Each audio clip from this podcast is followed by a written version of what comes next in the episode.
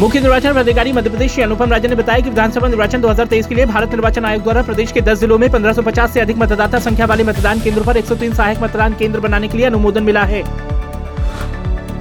Collector एवं जिला निर्वाचन अधिकारी हरदा, श्री ऋषि गर्ग एवं पुलिस अधीक्षक श्री संजीव कंचन ने ज़िले के विभिन्न मतदान केंद्रों का निरीक्षण कर ज़रूरी निर्देश दिए।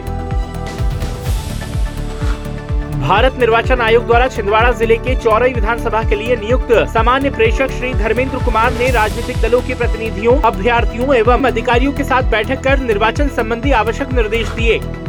कलेक्टर एवं जिला निर्वाचन अधिकारी विदिशा श्री उमाशंकर भार्गव एवं व्यय प्रेक्षकों की उपस्थिति में राजनीतिक दलों के प्रतिनिधियों के साथ बैठक आयोजित की गई, जिसमें निर्वाचन अवधि में व्यय से संबंधित जानकारी दी गई।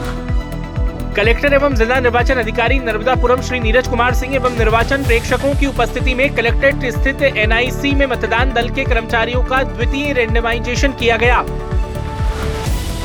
नीमच ज़िले की शासकीय जाजू कन्या महाविद्यालय की छात्राओं ने तहसील भवन में मतदाता जागरूकता के लिए चित्रकारी कर नागरिकों से मतदान की अपील की। इस अवसर पर कलेक्टर एवं जिला निर्वाचन अधिकारी श्री दिनेश जैन ने अवलोकन कर छात्राओं का उत्साहवर्धन किया।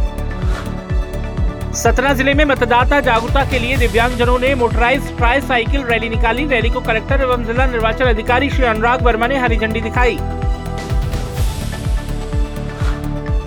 स्वीप गतिविधियों के तहत सिवनी में जिला प्रशासन द्वारा विभिन्न खेल प्रतियोगिताओं का आयोजन कर नागरिकों को मतदान के लिए प्रेरित किया जा रहा है।